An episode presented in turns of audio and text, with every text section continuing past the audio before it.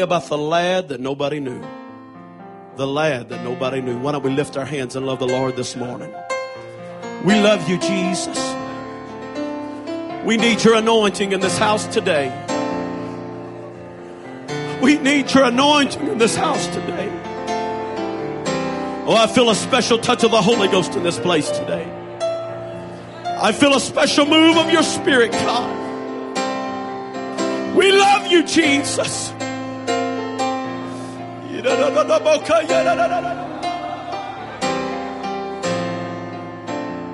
I love you, Jesus. I love you. I love you. I love you. You may be seated this morning. Amen. The story of Samson is a story of a man that knew what it was like to be moved on and anointed by the power of God. But he also knew what it felt like to fail God and to feel completely hopeless. He is as strong as an ox in so many areas, but in certain areas of his life, he was as weak as my one year old little girl. And the story of Samson, the Bible takes us to a time in Israel where Samson was the sole source of hope and deliverance for that nation. Samson's life story isn't that of most biblical heroes. Even, even though we know that Samson his story is recorded into the book of faith in Hebrews chapter 11. But Samson, he was somewhat like David. He had some struggles in some certain areas, uh, mainly to do with lust and, and perverse women. Amen. And he, but he is also known, amen, in the word of God most, most noticeably, amen, for his extreme strength that came through the Nazarite vow, amen, that forbade him, amen, from cutting the seven braided locks of his hair. Amen. God raised Samson up to deliver Israel. Amen. God raised him up, amen, to deliver Israel because Israel was in a very backslidden condition. They were doing that which was right in their own eyes. They were following their own lust and desires. And as a result, they were living under the bondage and the oppression of sin. They were not seeking God. There was no prayer. There was no loyalty to God. Amen. But there was no loyalty to the things of God. They were just existing in their bondage. But the Bible tells us that God introduces deliverance for his people through a man named Samson. Amen. He was sent, amen, to deliver those people. A man that was full of failure. Amen. A man that experienced the greatest of victory. Amen. But also a man that experienced the lowest of failure. Amen. The Bible relays a story, amen, about a day that Samson went down to Timnah. Amen. I could be saying some of these things wrong. Amen. But excuse me this morning. The Bible tells us that Samson went down, amen, to Timnah. And Timnah was a place that Samson should have never been at in the first place. Amen. Timnah was known for its vineyards. And we know that the Nazarite vow forbade them from drinking any fruit of the vine.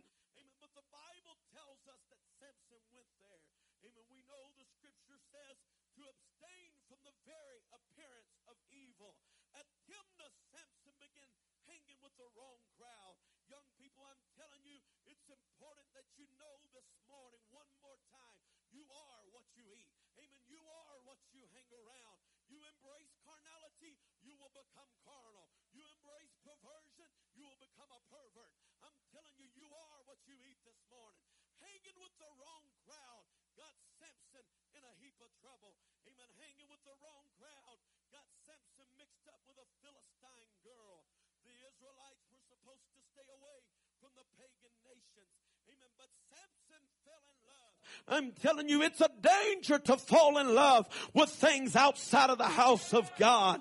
Amen. It's a danger to embrace things that we know that we preach and teach against. Amen. But Samson fell in love. And I'm telling you, the love factor goes far beyond love for a man and woman. But you fall in love with things in the world. It will drive you. It will take you places that you never dreamed you would go, young people. You better get a love for this truth. You better get a love for holiness and separation. As for me and my house, we're going to serve the Lord. Give God some praise this morning.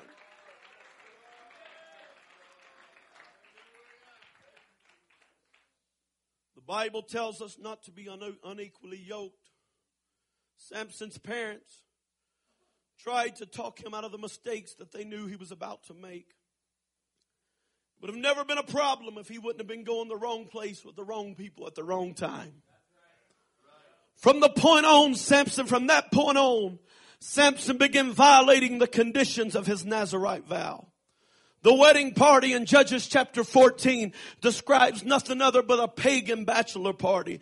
The festivities led to conflict and violence and things that drove a man mad. Amen. We know the dead of the riddle led Samson to slay 30 Philistines and he had to touch their dead bodies, which uh, once again went against the Nazarite vow. It was a progression, a cycle of things that begin, to just create a downhill spiral for Samson's life. Amen. Samson corralled 300 foxes. We know the story. We heard it when we was a kid. They tied their tails together, lit them on fire, set them loose in the Philistine grain fields and vineyards, destroying everything they knew they could destroy. That's followed by an incident where Samson killed 1,000 armed Philistines with a jawbone of a donkey.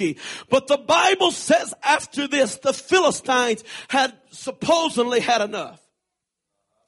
They didn't mess with Samson for a very long time. At the end of Judges 15, we go on to read where Samson led Israel for 20 years in the days of the Philistines. For 20 years, he got his act together. He said, I'm going to live for God. I'm going to do those things that's right for God. I'm, I'm going to love him. I'm going to serve him.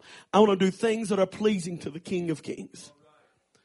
He possibly went and lived a decent Christian life for some 20 years. For 20 years, Samson seemed to keep his nose clean. He had an effective ministry. But Judges chapter 16 opens with the words, one day Samson went to Gaza.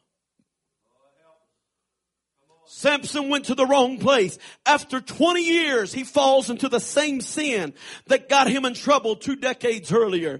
He had forgotten all the troubles that it brought into his life. Who knows what he was thinking? Somewhere I, we was talking yesterday, amen, at the dinner table. I said, what drives a man to just walk away from truth and walk away from God? I'm telling you, I believe the first thing goes back to our message yesterday. When you lose a prayer life, you lose some valuable things. It will take you places places you never thought you would go. Every person has an area of weakness. And the devil knows, the enemy knows your weakness. Samson's issue was lust. It don't take a rocket scientist to figure out what Samson was dealing with. Amen. He, he, he got down to Gaza. He was in enemy territory. He was in places that he knew he shouldn't be. Amen. How many knows we've been here? I've been there as a young 17, 18 year old preacher's son. I've been places that I knew I shouldn't be. Amen. I was in areas that I knew I shouldn't be in. I'm telling you young people, know the convicting. I'm going to tell you first and foremost, once you've received the Holy Ghost, you will never fit in with the world. You will never be accepted by the world. And when you can try to look like them, you can try to act like them. You don't even know how to cuss right. You don't even know how to act like them, live like, because you are bought. You was one time bought with a price, set apart, sanctified.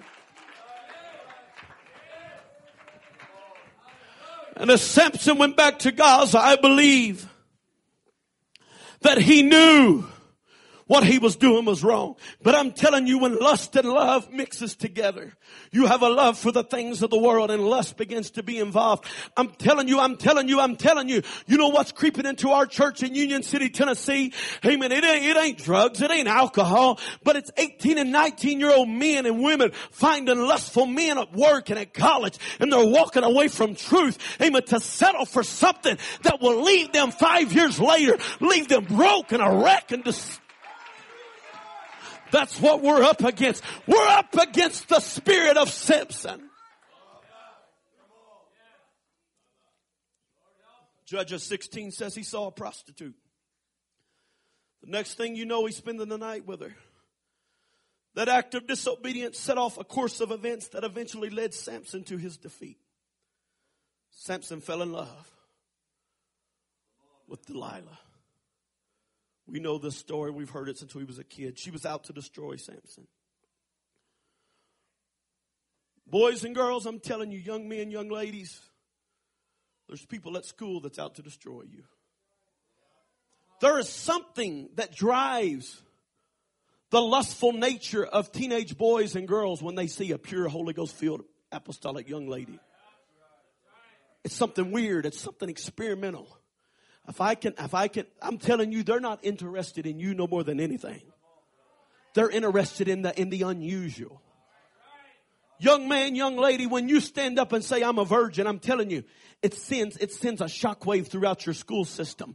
And they're saying, hey, you say you're speaking plain. We live in a plain world. They're interested in the, in the unusual. And Samson had something that was unusual.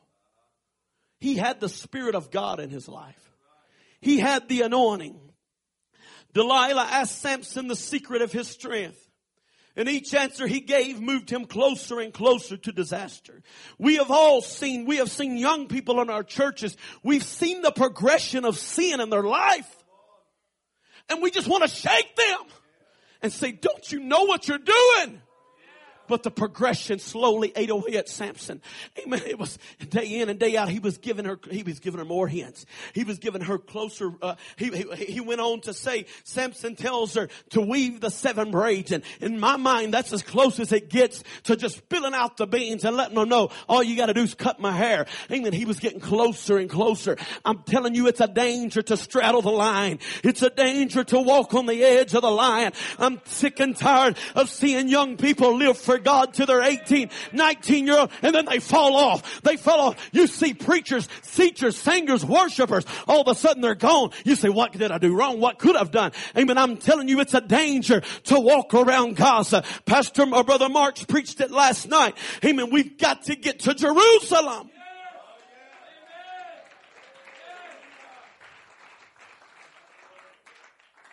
When Samson tells her he will lose his strength if he, she weaves his seven braids of hair into fabric, he's getting close to the answer.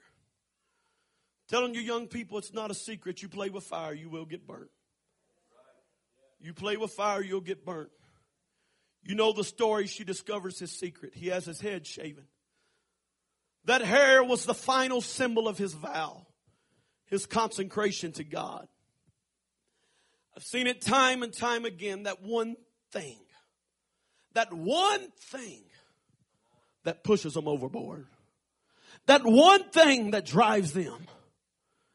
telling you young people, this thing in your life that you, that's on your mind right now, you've got to eliminate it. You've got to tackle it. You've got to destroy it. Because that one thing could take you further than you ever wanted to go.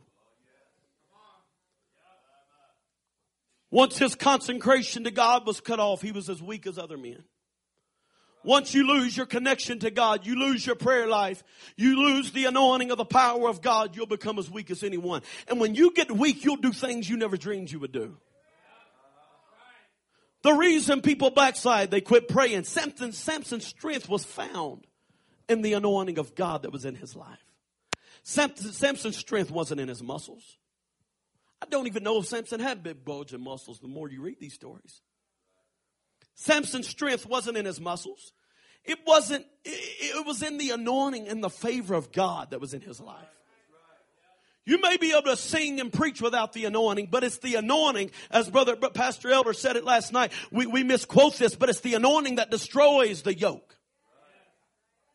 You may be able to preach. You can sing. I'm telling you, that's, that's God-given talents. Amen. I, I heard on the news yesterday where they said some singer was making more money than any other woman in the world. And I'm going to tell you, I can't even remember her name. Uh, Katy Perry, I believe it was. But I read an article just a few weeks back that stated, this wasn't even in my notes, that Katy Perry is a backslidden Pentecostal.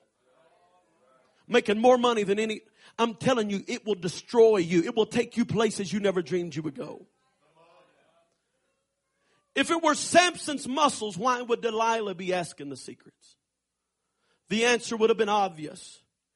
It was the anointing that God gave him. And the anointing was tied to his consecration. We know that Samson did pay for his transgression. The Bible tells us in Judges chapter 16 that Delilah deceived him. We are told in Judges 16 they gouged out his eyes. Telling you sin will rob you of spiritual eyesight. They gouged his eyes out. You can't see things the way you used to see them. They took him down to Gaza and bound him. Sin leads to bondage. Jesus said in John chapter 8 and verse 31 that everyone who sins is a slave to sin. They set him in the grinding portion of the prison. Instead of living, Samson was just existing. I'm here to tell you this morning, there's people in this city that's just existing. They're grinding. Every day they're just existing. There's people in Pueblo, there's people in Grand Junction, in these cities represented today, that they're just existing. They're grinding. The way of the transgressor is hard. Samson was ridiculed. He was humiliated. Sin never ends pretty. There in the prison at Gaza, he grinds the grain of his enemies. People in this people in Cheyenne, Wyoming. I've seen, I've seen it just by riding through the city. There's people that has become a slave to the enemy and they're just grinding. They're just existing. What would drive people to ride their bicycles across snow just to get something to eat? I'm seated in this city. Amen. Because they're just existing. They're just grinding. They're just, I'm telling you, I'm telling you, I'm telling you, people around, they're pushing the heavy wheel. They're, they're, they're grinding the wheat. It's a mindless job. He's blind, but there's nothing else they can do. Amen. They're blinded to freedom. They're blinded to peace. They're blinded to joy. So they just grind day in. They grind day out, looking for answers, looking for peace, looking for joy. The only thing Samson knew, knew at this point in his life was the dirty cell that he had gotten himself into. Amen. I'm telling you, he had time to think of the good old days. He had time to think of the consuming power of God that once rested in his life. He had time to think of the foolishness of playing with sin. But the story begins to change in Judges chapter 16 and verse 23. The Bible says that the hair on his head began to grow again. I believe right now in the surrounding cities, the hair is beginning to grow on people's heads in our cities. They're spiritually blind. They can't do anything about where they're at. But the convicting power of God is settling into their spirits. I feel this in the Holy Ghost so strong this morning. The bar room is not satisfying anymore. Pastor Elder, the heroin ain't satisfying anymore. The drugs ain't working like they used to work. But the hair is beginning to grow and there's something, something is settling in their spirit. And they see there's, there's got to be more. There's got to be more. They are at the brink of a breaking point. Their hair is beginning to grow, but they're so blinded by sin that they can't tell what to do next. They can't see what to do next. They don't know what direction to go next. In the darkest hours of Samson's life, he began to get things right with him and God. The Bible tells us the Philistines organized this big party into their God Dagon, and they was told they was having this party because God had given them, or Dagon had given them Samson. And when the Bible tells us, we read this in our text in Judges 16 and verse 25. And it came to pass when their hearts were merry that they said, call for Samson that he may make us sport. And they called for Samson out of the prison cell and he made them sport and they set him between the pillars. And Samson said unto the lad that held him by the hand, suffer me that I may feel the pillars. Come here real quick He said, Suffer me. Place my hand on that wall. Take me to the wall. He said, Suffer me that I may feel the pillars. And at that point, a lad that nobody knew, a lad that nobody knew anything about, we never read his name. We never read anything about him. But he led him to the pillars of restoration. To the pillars of restoration. I'm telling you, young people, this morning. Samson, with a broken spirit and a contrite heart, called out unto the Lord. And one final burst of the anointing hit him before he died. And he was empowered by the Spirit of God. And the temple wall began to fall fell upon himself, but no doubt thousands of Philistines.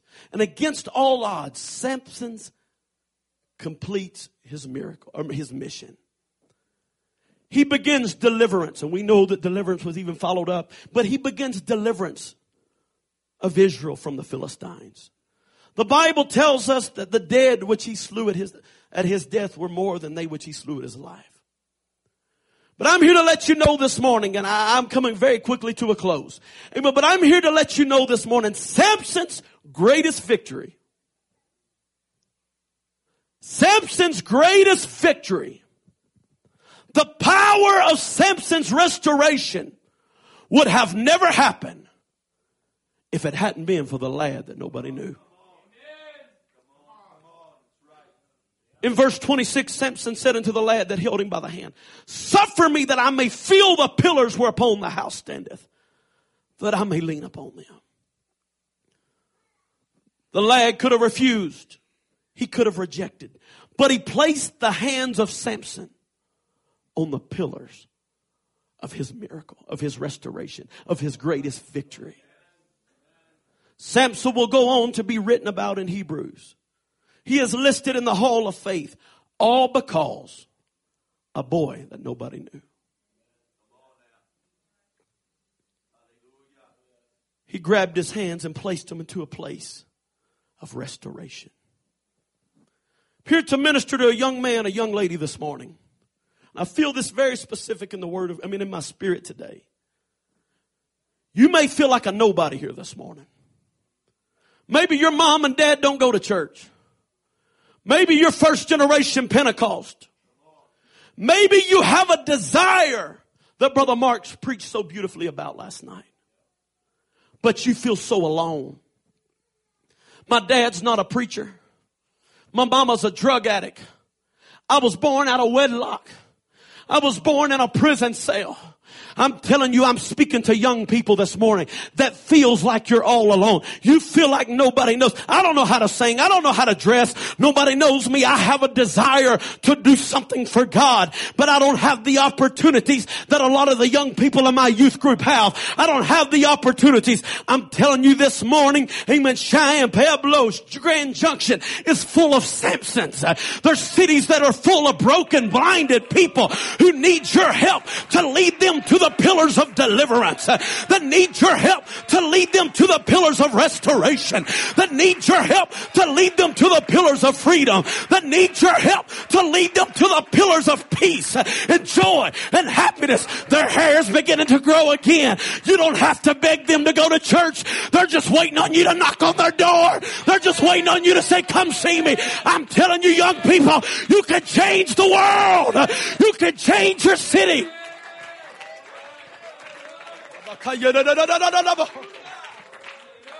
Brother Mark said it last night. You've got to inconvenience yourself. You've got to make time. You've got to go. You say, I ain't got a car. Knock every door on your street. You say, I ain't got access. Knock every door in your town. I'm telling you, God wants to raise leaders.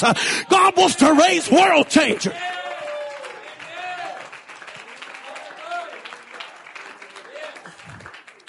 My 19 year old brother just got back from Roatan, but I'm telling you, he could come in contact with more people than Roatan has to offer.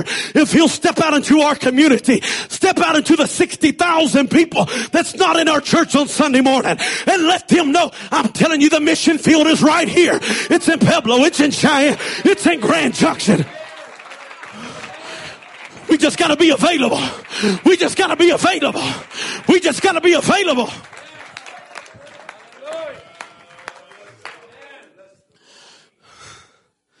You don't have to beg them. The hair's growing. They're just waiting on you. You say, I've knocked so many doors, my arms hurt. Somebody's waiting on you. The Saturday after Thanksgiving, Brother Elder, we are in the beginning stages of a Spanish ministry. This is all new to our area. Have a lot of Spanish people that settled into our area. God has sent us an interpreter and he is anointed and doing a great work for God. The Saturday after Thanksgiving, I was actually preaching for Brother Tim Johnson in Lebanon, Tennessee, and was, I remember, I think I was at the mall. We had come in on Saturday night. I was scheduled for Saturday night and Sunday morning. And I began to talk to my mom on the phone and I don't know how you do it, but if you've got accessibility, I think outreach needs to be done more than just once a month. That's just me. I mean, you can do what you want to do, but I'm telling you what works in Union City. But my mom, the pastor's wife, is at every outreach every week. She called me. She said, me and your brother and our interpreter went to a house. She said, we knocked the door. She said, when we, when we come to the door, this is the Saturday after Thanksgiving. This is when most of us are sitting back and we're still sleeping off the turkey. Or we're shopping. That's what I was doing at the time. I was out of town. But they knocked on a door in the, I, it gets cold in West Tennessee too. Cold Saturday afternoon. People need Jesus in the snow. They knocked on the door. This young Spanish lady, middle-aged Spanish lady and man and two or three others was in the house, this child. They don't speak English and our interpreter began to relay the information. He began to tell them what we was there for. This just happened a month and a half ago, a month ago. He began to relay what we was there for. And the lady in her Spanish language, they began to say, I've been praying that God would send somebody to my house. I've been praying that God would send somebody here. Now, if my mom, who is one of the most hard worker, the hardest worker I know, if she's got her hands in everything at our church. But if my mom and my brother and our interpreter and those of us on outreach that day would have said, well, it's the holidays. I want to take off. It's Thanksgiving week. I, am going to take off. I, you know, people settling in with their home, their families. I, I'm not going to go out today. But they knocked that door and that lady said, I've been praying that God would send somebody to my house. I'm going to cut straight to the chase. There, as much church you can get in a month and a half. They are the most faithful people. God has filled her with the Holy Ghost. She is bringing people to church every time she comes. We are seeing a movement in our Spanish ministry like never before. Because somebody said, I'm available. Young people, you may never, you may never have the opportunity to go to Roatan. You may never have the opportunity to do some of these things. But there's people, where are you from, son? Eh, Sugar City, Colorado. Is that right? Amen. Sugar City has people in that city that needs Jesus. And all you've got to do is say, when I go home, when I go home tomorrow, I'm going to Sugar City and I'm going to turn my city upside down. There has to be a New Year's revolution. We've got to turn our city upside down. We've got to break chains. We've got to break yokes.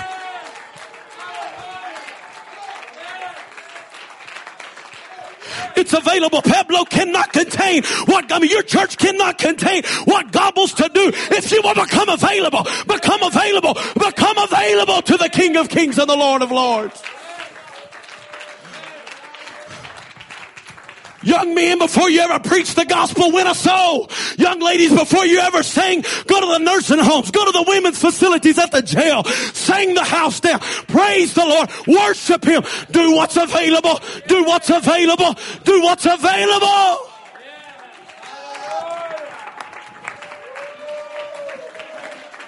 The little lad that nobody knew I'm telling you, young lady, amen, I've watched you the last two or three days. You're, you're, you're inspirational. You worship when nobody else is worshiping.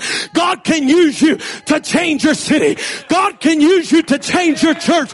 God can use you to change your family. I'm telling you, there is no limits to what God wants to do in your life.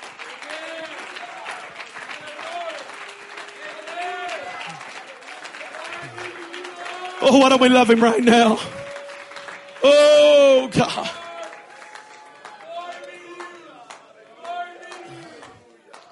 I'm closing as I come to the music today. The lad that nobody knew.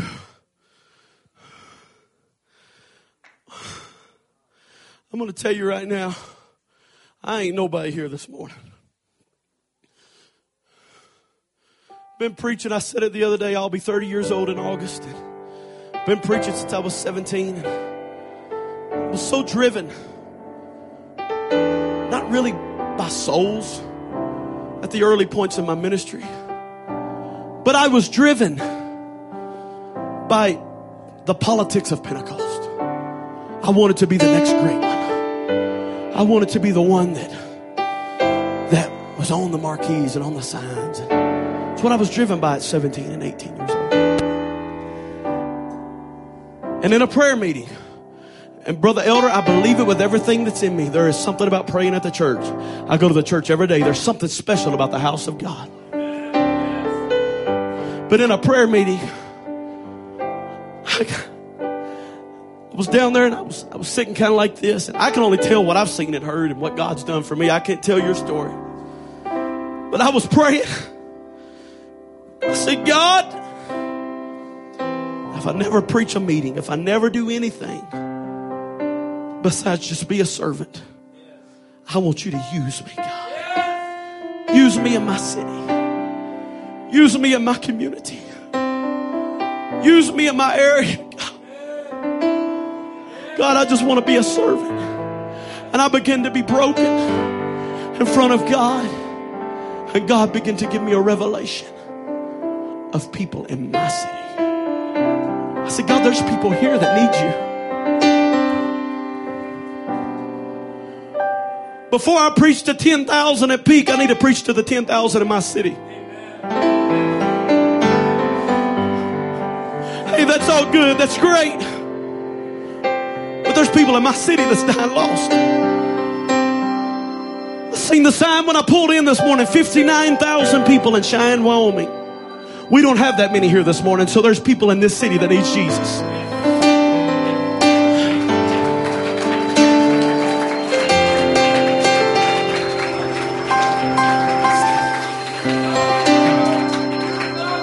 Samson Samson had a special anointing. He was to be the deliverer for, for Israel. He was to set them free. He was to break the bonds that have been binding the.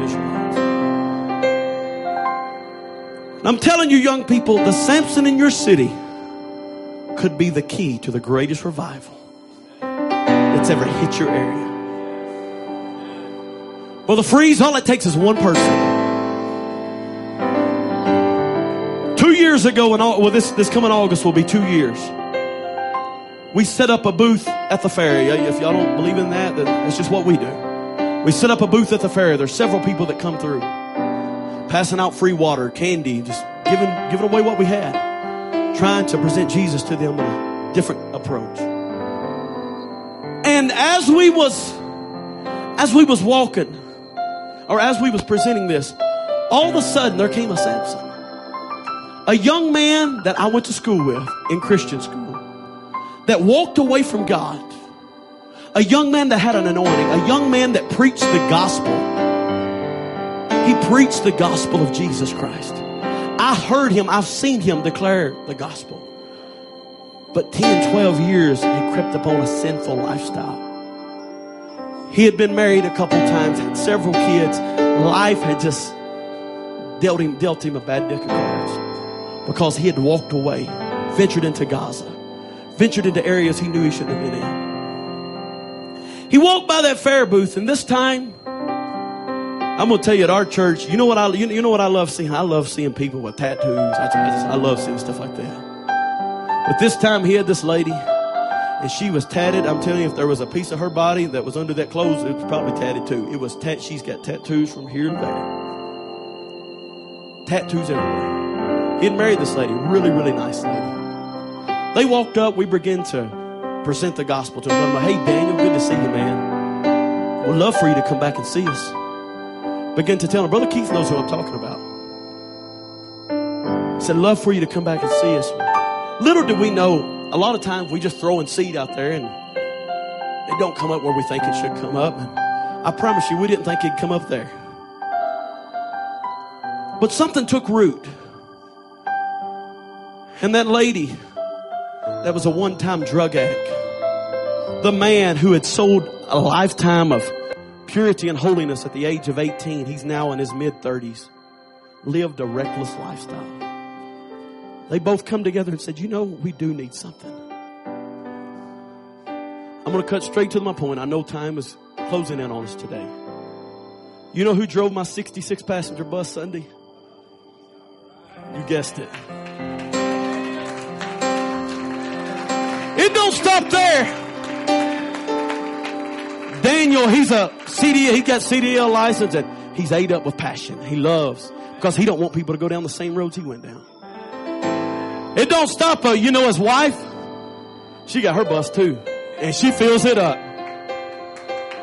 Deliverance in your city could come from one knock at a door, one church card, one track.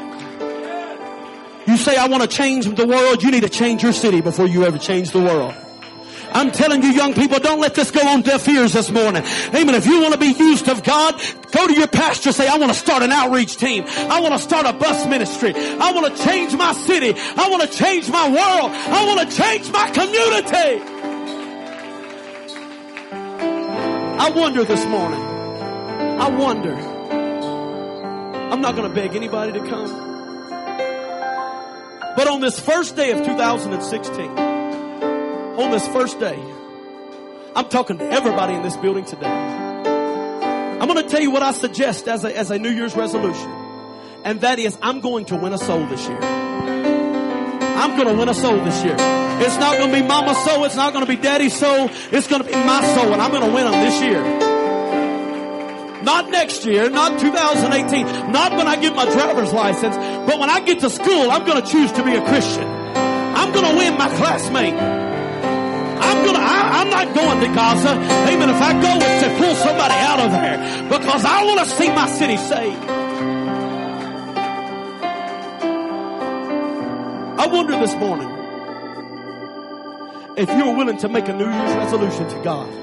And that is, God, with everything that's in me, I'm going to try my hardest to win a soul this year. To win a soul this year. If you, if you want to make that resolution, I want you to just filter around this. Everybody, I want to try my hardest, and I, I don't want you to lie to him today. Amen. But I want you to make a resolution. God, I'm going to win a soul. I'm going to win a soul. I'm going to change my city. I'm going to change my community. I'm going to change my world. I'm going to change my surroundings. I'm not going. I'm not going to settle. I'm going to change it. I'm going to be a vessel of honor. I'm going to be willing and obedient to do whatever it is you would call me to do, God.